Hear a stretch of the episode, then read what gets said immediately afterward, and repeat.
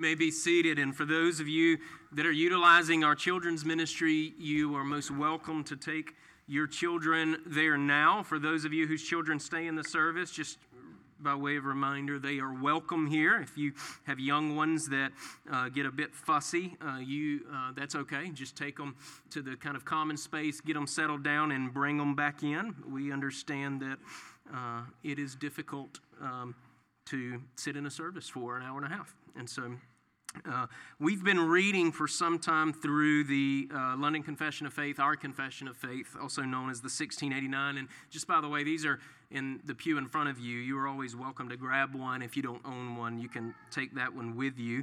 Uh, and we've been looking particularly at how our confession speaks to the doctrine of justification. And so I wanted to read paragraph 5 to you, and then we'll jump into our sermon this morning. But paragraph 5 of chapter 11 says this God continues to forgive the sins of those who are justified even though they can never fall from a state of justification, they may fall under God's fatherly displeasure because of their sins. In that condition, they will not usually have the light of His face restored to them until they humble themselves, confess their sins, plead for pardon, and renew their faith and repentance. And so, a great crisp summary on our justification being fixed because it's in Christ and the need for us to continually confess our sins, and walk in repentance. If you have your Bibles, turn with me. There's two places that we're going to look at this morning. The first is 2 Timothy chapter 3. Uh, we are going to look specifically at verses 16 and 17. Uh, and so turn there, put your thumb on that. And then also Romans chapter 15, verse 14 is another place that we are going to look at together as we consider the necessity of counseling one another. And so let, let me just pray up front, and then uh, I'm going to make a few comments before we actually get to our texts this morning. Let's go to the Lord in prayer. God, we thank you again for allowing us to be here, allowing us to gather as the bride, as the body of Christ, Lord. I pray that you would knit us together, Lord, in unity. Uh, by your word and spirit. And Lord, we know that um, your word and spirit produce unity. And so, God, we ask that you would give us soft hearts, give us humility, God. And, and, uh, and Lord, let us hear this morning, God, in every Lord's Day that we come, God. Help us to, to not just hear the word, but as James reminds us, Lord, help us to be doers of the word. And so, God, help us to respond. Uh, by the strength of your spirit and obedience. And so, Lord, help us. Help me, God, as I speak this morning to uh, be clear in the way that I'm speaking. And, and, um, and Lord, in all things, we look to you and we depend on you. And I pray this in Jesus' name. Amen. So, just by way, so 2 Timothy chapter 3, verses 16 and 17, Romans chapter 15, verse 14. And, uh, and just by way of reminder, uh, we're doing a, a, a, short topical series this month, and uh, we've called it The State of the Church. And I've done this for the last couple of years. And, and the goal of this series is to help to uh, reorient us uh, in the new year and address what the elders and I see as particular needs as it relates perhaps to evangelicalism at large, but also uh, to us as a church body, to us as Deer Park Fellowship. And last week we considered the importance of us being a God centered people and we, we spread that out to its edges we looked at that from different angles looked at the god-centered life from different angles and, and as i said last week everything else that we're going to discuss it flows from us being truly being God centered, right? The, the foundation of that being that we are a people. If you call yourself a Christian, right? I'm a Christian, you're a Christian, right?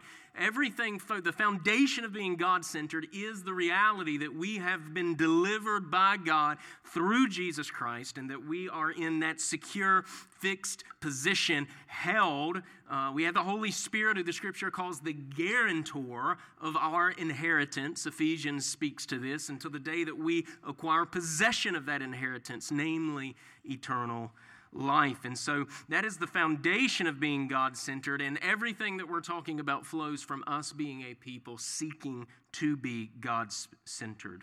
And this morning, I want to speak about the necessity of the church counseling one another.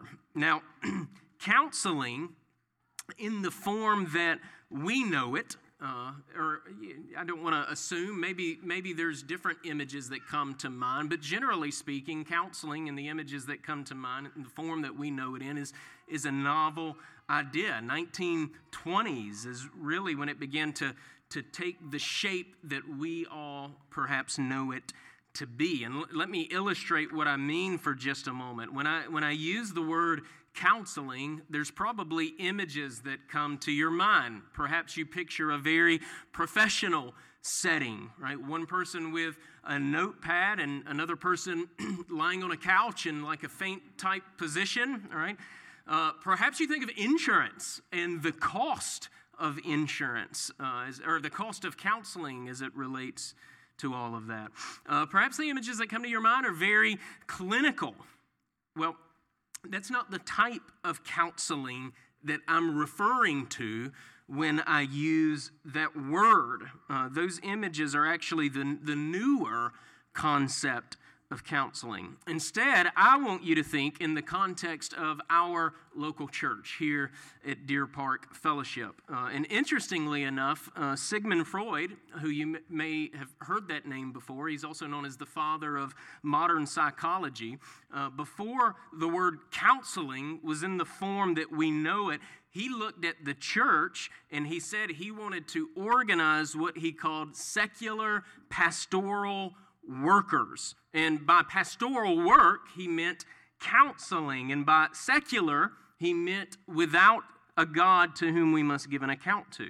And the reason that I bring this up is to show you that it was, it was normal if we're looking earlier, okay, past Freud, past counseling as we know it to be, it was normal for the church since the very beginning to do what someone like Freud would look at and seek to imitate in a secular way. And it is that secular way that many of us perhaps are most familiar with now.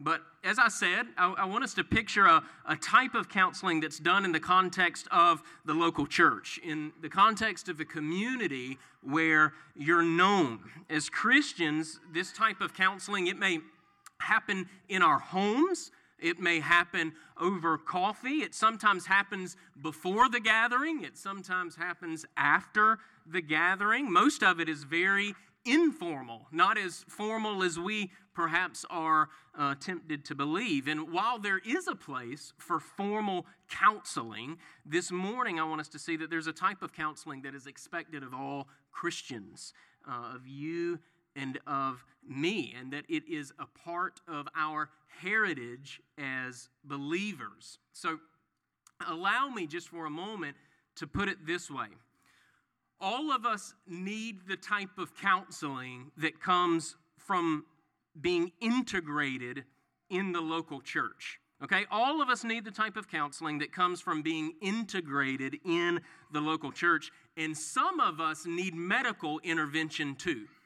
Okay, so all of us need the type of counseling that comes from being integrated into a local church, and some of us need medical intervention too. Now, I'm not addressing the medical side of things this morning. What I want to address is what we can label as soul care. Okay, we can label it as soul care. This is the type of counseling that I'm speaking to. For instance, it's captured in a passage like 1 Thessalonians chapter 5 verse 14. You don't have to turn there. Let me just read it to you. The apostle Paul speaking of the church of Thessalonica, we exhort you, brethren, warn those who are unruly, comfort the faint-hearted, uphold the weak, and be patient with all. Now, if I were to give a more concrete definition of the type of counseling that I'm talking about, I'm trying to set us up on a particular path, if you can't tell. This is the short definition that I would give it it's the application of the Word of God to an individual's life. It's the application of the Word of God to an individual's life. That doesn't mean that we use our Bibles like an encyclopedia right? Take two verses and call me in the morning sort of deal, right? Rather, it's an acknowledgement that both the clarity of the law of God, okay, and the comforts of the gospel of God genuinely speak to the issues that we face. Okay, it's an acknowledgement that the clarity of the law of God and the comfort of the comforts of the gospel of God genuinely speak to the issues that we face.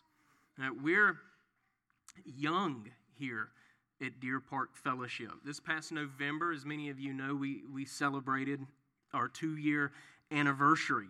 And, and this has been about a five year project for many of us. Uh, we presently have around 118 members, and we have uh, somewhere in the neighborhood of 175 people that I think would consider Deer Park Fellowship home. And if we are to be a healthy church, we must become a church that counsels each other faithfully. So, with that said, like I, uh, I brought up a moment ago, I want to look at two different letters from Paul. Okay, I want to look at 2 Timothy chapter 3, verses 16 to 17 for a few minutes, and then we're going to consider one verse, Romans chapter 15, verse 14 together. And so, first, 2 Timothy 3, 16 to 17. The Apostle Paul, under the inspiration of the Spirit of God, he penned these words. All scripture, think this is very familiar for anybody that's been in church culture for any length of time. But all scripture is given by inspiration of God and is profitable for doctrine, for reproof, for correction, for instruction in righteousness, that the man of God may be complete, thoroughly equipped for every good work. Now, many of you perhaps know the background to this particular passage of Scripture. But if you don't, this is a letter that the Apostle Paul wrote to Timothy, who, and Timothy was a, a pastor at Ephesus, which was a, a, local church that the Apostle Paul helped labor to, to, to, to get started. And, and the church was struggling. And, and Timothy, in particular, was somebody that the Apostle Paul had mentored. And as a young man, Timothy was someone who was well acquainted with the scriptures. He was, uh, uh, the scriptures were, um, uh, were known in Timothy's home. We know that both his grandmother and his mother faithfully um, put the word of God in front of him. We see that in 2 Timothy chapter 1, verse 5. And so Timothy was someone who it was only natural for him to just eagerly embrace the gospel that the apostle Paul preached. It was the, the, the, the natural outworking of being just so familiar with the Word of God and then having Christ, the Word incarnate, preached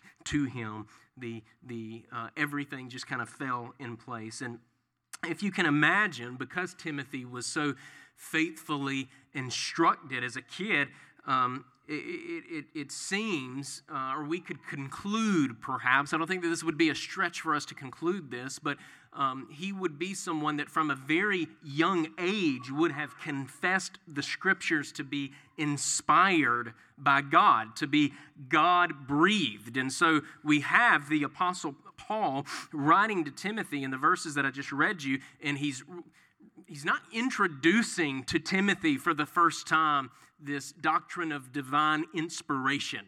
Okay, he, he's reminding him that the scriptures have been divinely inspired, that the scriptures are ultimately, right, they, they were penned by men who were chosen by the Holy Spirit. So they were written by men, but ultimately they were written by the divine author, right? The third person of the Trinity, the Holy Spirit. But that's not the main point of these two verses. Rather, what Paul is emphasizing is the balm, if you will, the, the fix, the remedy to these issues that Timothy faced in the church at Ephesus. Timothy, he had a, he had a very difficult and stressful uh, pastoral ministry. We don't know how his ministry concluded. There are those that say that he eventually became a martyr um, in, in the area of Ephesus. But, but that, you know, that's speculation. We don't know if that's the reality, but we do know that he had a very difficult and stressful pastoral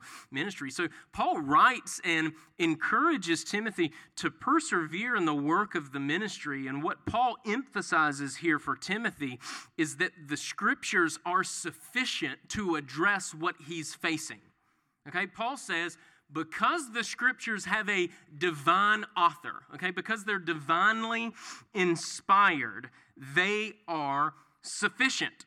In other words, it's good because the Holy Spirit of God wrote the Bible, right? It's therefore good to apply the Bible, to apply the Scriptures. The Scriptures are useful, the Scriptures are beneficial to apply to life. That is one of the Apostle Paul's applications for Timothy as he reminds Timothy that the Scriptures are divinely inspired. It's as if he's saying, Timothy, you know that the Scriptures have been divinely inspired.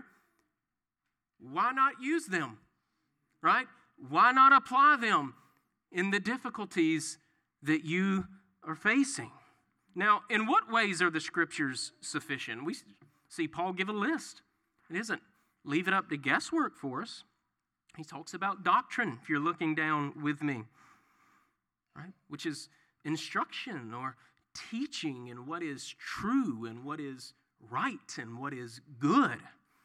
We see the Apostle Paul mention the word reproof, which is conviction, right? To, to charge and render a guilty verdict.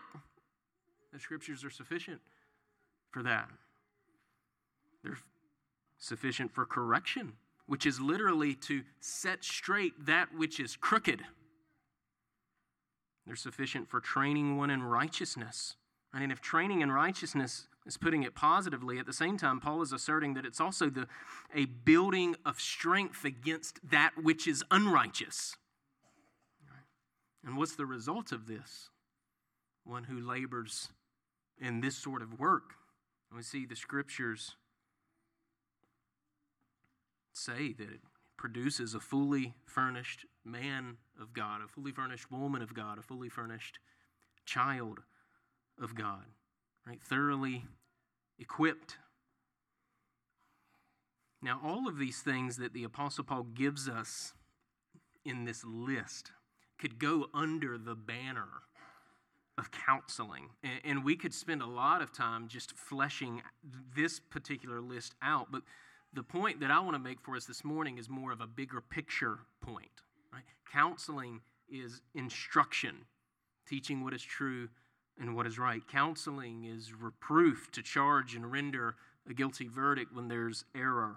Counseling is correction, the setting straight of that which is crooked. Now, you may think to yourself, well, Timothy was a pastor. Right? And, I, and I'm not a pastor, so this doesn't apply to me. And, and that would be true if we didn't have the whole counsel of God's word. Right? If this was not set in its proper context. We have, for in, instance, a, a passage of Scripture like Ephesians, another one of Paul's letters, as he writes to the church of Ephesus, chapter 4, verses 11 to 12. And it speaks how an aspect of pastoral ministry is that of equipping the saints to do the work of the ministry. Quote, and he gave, he, he himself gave some to be apostles, and some prophets, and some evangelists, and some pastors and teachers, verse 12, for the equipping of the saints for the work of the ministry.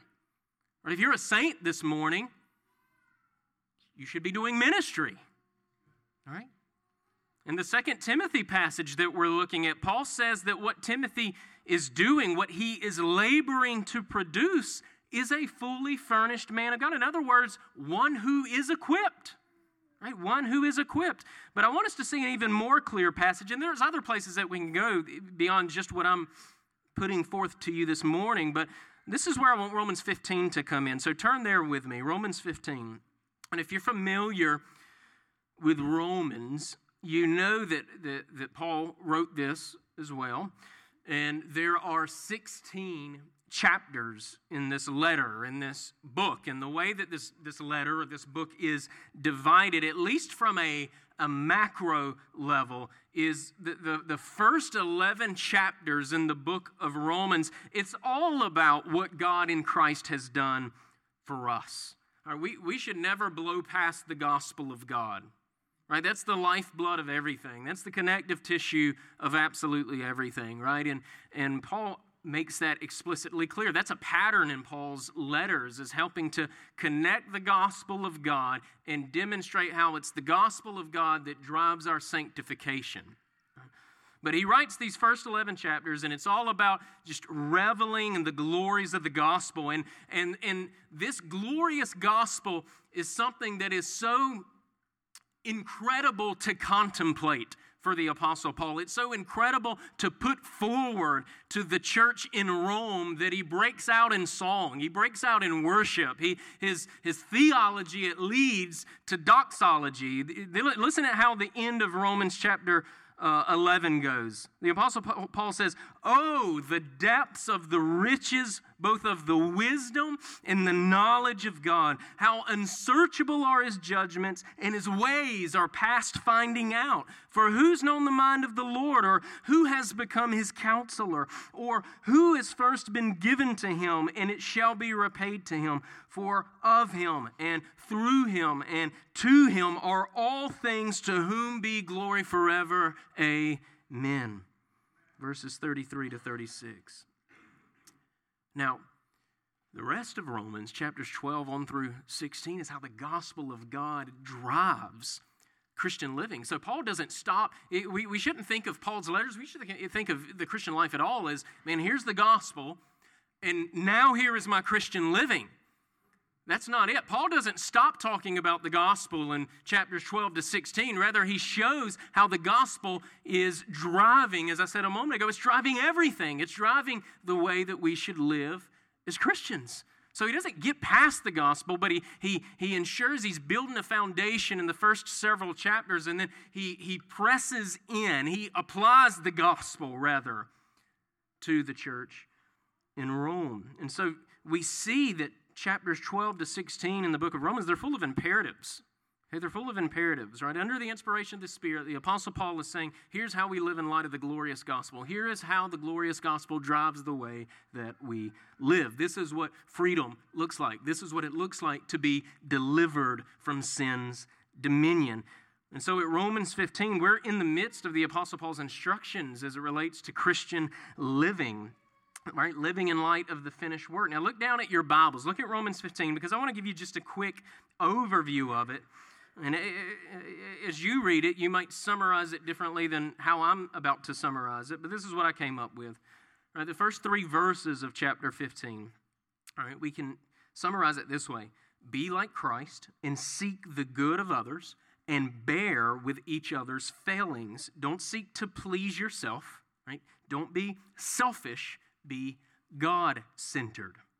Okay? Verses 4 to 7 The God who has endured with you will give you strength to endure with one another. Therefore, live in harmony with one another and be welcoming to one another. And, and our welcoming of one another is grounded in God through Christ Jesus welcoming us in to the glory of God. So we have to be welcoming to one another. Verses 8 to 13, right? Christ is the hope of Jews and Gentiles and will fill you with peace and joy by the power of the Holy Spirit. Verses 14 to 20, Apostle Paul speaks of his ministry to the Gentiles, one, one of laying a foundation where there was no foundation previously. And he tells the Roman church that they're able, and this is where we'll camp out at in a minute, but that they're able to instruct one another according to the passage or the, the, the message that he's delivered to them, the, the good news, the gospel of God. And then in the final verses of chapter 15, verses 22 to 23, Paul explains that he had been hindered from visiting them because he's committed to taking the gospel where it had not previously been taken. Right? He tells of his missionary plans. He says that he looks forward to seeing the Christians in Rome because it'll encourage him. He asks for prayers and specifically asks them to pray that he would be delivered from the hands of unbelievers. And he asks them to pray that his ministry in Jerusalem would be acceptable to the believers as well.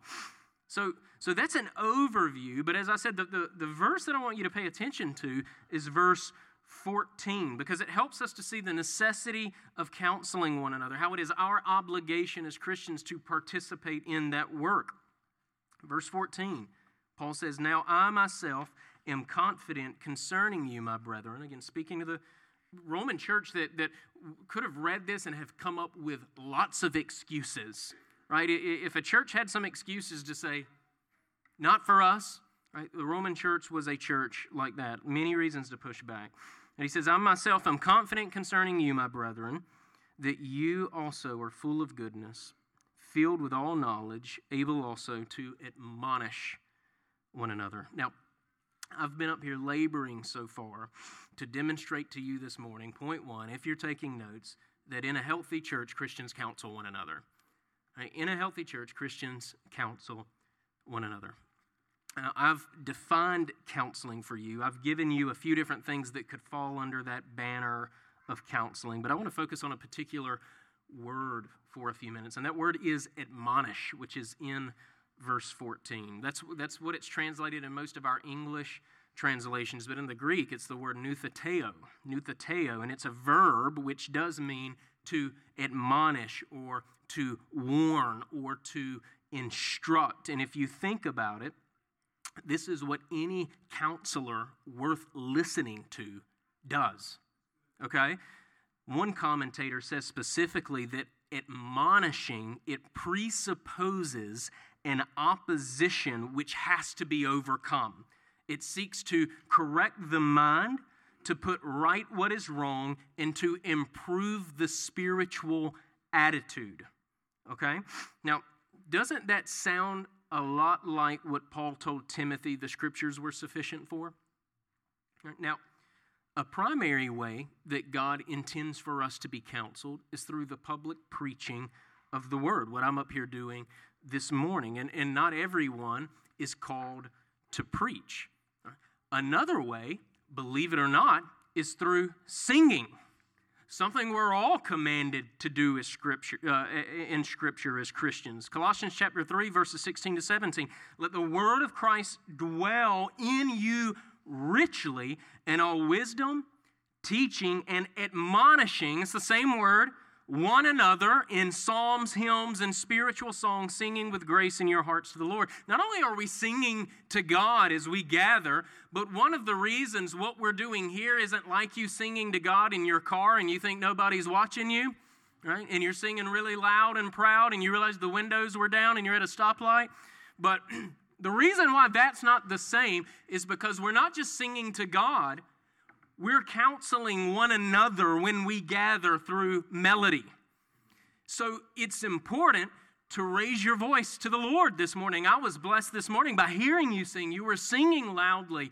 And I don't know if you connected that a part of what you were doing was admonishing one another, but you were right? You were comforting one another with the glories of God. You were reminding each other who God is. You were reminding one another who you are in Christ. And this is a very familial thing to do. And so, singing is counseling, singing is a form of counseling. But there's another way that, that should be mentioned, and, and one that happens.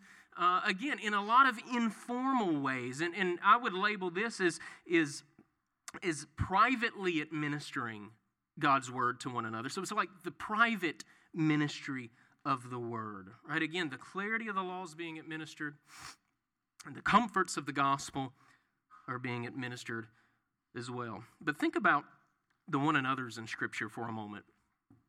There's, there's at least 50 of them, and I'm not going to list all 50, but in the list we see things like this, right? This was in our confession of sin this morning bearing one another's burdens, Galatians chapter 6, verse 2 comfort one another. 2 corinthians chapter 13 first part of verse 11 care for one another. 1 corinthians chapter 12 verse 25 confess sins to one another. James chapter 5 first part of verse 16 pray for one another. The second part of james chapter 5 verse 16 encourage one another. 1 thessalonians chapter 10 verse 25 build one another up. 1 thessalonians chapter 5 second part of verse 11 and exhort one another as it relates to not being deceived by the deceitfulness of sin. Hebrews chapter 3, verse 13. There's an admonishing characteristic to all of these things. Right, but let's go back to Romans chapter 15, verse 14, with all that in review. Right? Paul, he tells the Roman church that they are competent to admonish one another. They're competent to admonish one another. And it isn't inappropriate for us to harmonize everything that we're talking about with the Apostle Paul's words here in verse 14. Right? The Apostle Paul says he's confident in the ability of the Roman church to admonish one another. He says, quote, I am convinced. I'm convinced, which translates in a perfect tense. So, Paul, at the writing of this letter, he says he's always co- confident in the ability that Roman Christians have as it relates to their capacity to counsel one another, to particularly admonish one another. So, in context, Paul, he doesn't want his instructions, he doesn't want his letter to give the impression that he's the only one that's capable to counsel. On the contrary, they are able.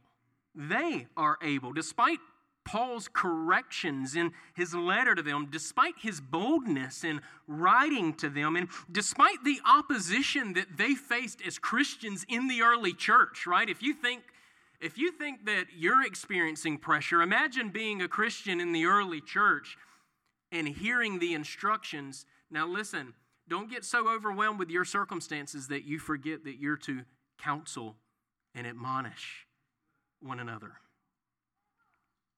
He believed them to be confident and he competent and he expected them to practice this type of ministry. Think about this from a sustainability standpoint. Right, if Paul was the only one that was able to admonish, that would be an unsustainable, unsustainable path forward for the church, wouldn't it? That wouldn't work. If Timothy, think about Timothy, if Timothy remained the only one at the church of Ephesus with the ability to counsel, to use the, the scriptures to address the problems facing the church, then things would deteriorate even more over time at Ephesus. Think of us here at Deer Park Fellowship. If the only place to get counseling is by coming to me uh, or, or, or one of the other elders here, that's not a healthy, sustainable model for us as a church. Right? The, the prayer of our elders here is, is that you leave each Sunday feeling fed and feeling nourished and, and further equipped. And as that's happening, our prayer is that you would see the necessity of administering God's word in the relationships that you have here at Deer Park. Right? As Christians, we have an obligation to counsel, to admonish one another. And if we as members here don't take that seriously, we're on an unhealthy, unsustainable path forward. Now, a few things that should be said as it relates to Romans 15 because it helps to provide some guardrails for us on this point. First, Paul's assertion that the, the Roman church was competent assumes that there are those who aren't competent. Okay? His assertion that they are competent it, it, assumes that there are, in fact, people that aren't confident, uh, competent. In other words, we're not good counselors by default. Right? We're not good counselors by default. We're not good by default at admonishing one another. So just because it's expected of you doesn't mean that you're good at it. But just because you're not good at it, it doesn't mean that you're free to disregard the expectation that the New Testament places on us as Christians to participate in this ministry. Right? So, what constitutes a competent counselor, a competent admonisher. Look at verse 14 again for the qualifiers. We must be, quote, full of goodness and, quote, filled with knowledge. Right? Paul says that that's what the Roman church possessed. So, a few things here, and this is the rest of your, your notes in your worship guide. First, a good counselor rests in the finished work of Jesus. Okay, a good counselor rests in the finished work of Jesus. That means that first we have to be Christians.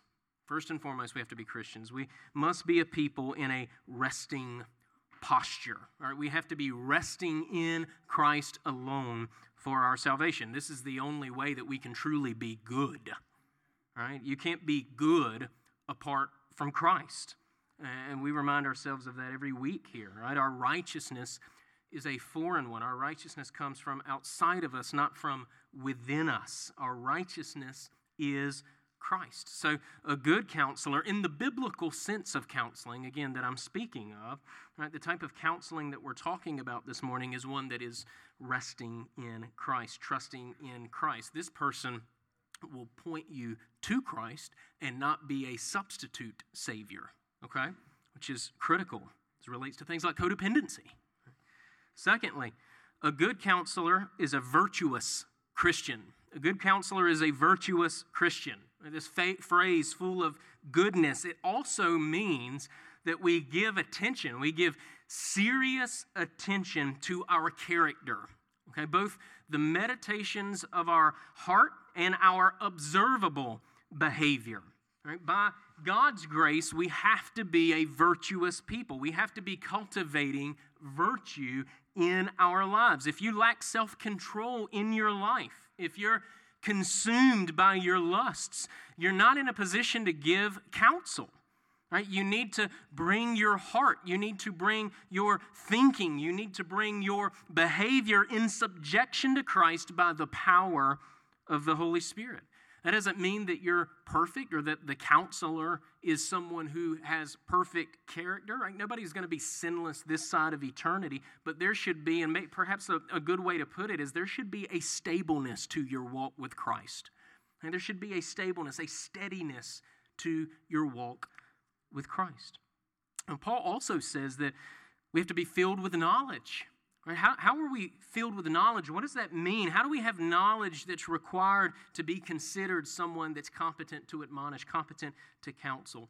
I'm slowly working through Proverbs with my family throughout the week. And, and just this week, we read together Proverbs chapter 2, verse 6. And it says this For the Lord gives wisdom, from his mouth come knowledge and understanding. And, and after reading that, I asked my boys, Where does wisdom and knowledge and understanding come from according to that passage? And they said it comes from the Lord's mouth.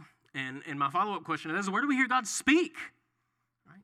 And that's my question to you. Where do we hear God speak? Right? And we know and we confess that it's in the sufficient scripture. And that's the third thing. A good counselor gives careful attention that his counsel is biblical. A good counselor gives careful attention that his counsel is biblical. We have to have our thinking and, and therefore our admonishing, our counseling saturated by Scripture, which means that we have to be ever growing in our knowledge of the Word of God. Again, the, the, the, prayer of our elder team is that the, the preaching ministry here helps to grow you in your knowledge and understanding of the Bible. And we can point you in the right direction on how to study the Scriptures on your own, right? There's so many ways. We live in a very, we live in a very blessed age. There's so many different ways to be able to grow in the Word of God, even in addition to hearing the public preaching of the Word of God, right? We have access to commentaries. If you can't afford a commentary, you can find them for free online. Most of the commentaries, honestly, that are worth reading are free, by the way, because all the guys that wrote them died way before there was such thing as a copyright. So, but. but we can read commentaries. We can listen to our Bibles on audio as we drive, right? Again, it, it, we, we, we live in a, a very blessed time for Bible intake and, and for getting familiar with the Scripture. But I want to add this as we seek to, to grow in our knowledge of Scripture, we do so as a dependent people.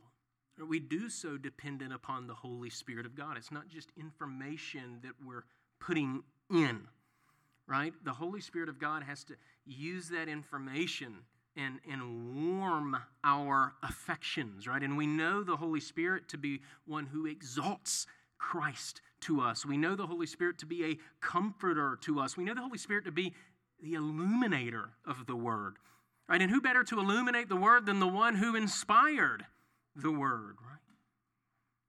So we need help with discernment and the way in which we do that is first by recognizing that we're a dependent people as we come to the Word of God. And as we do that, the Holy Spirit changes us. And, and we come dependent on the Holy Spirit of God to change the individuals that we're counseling.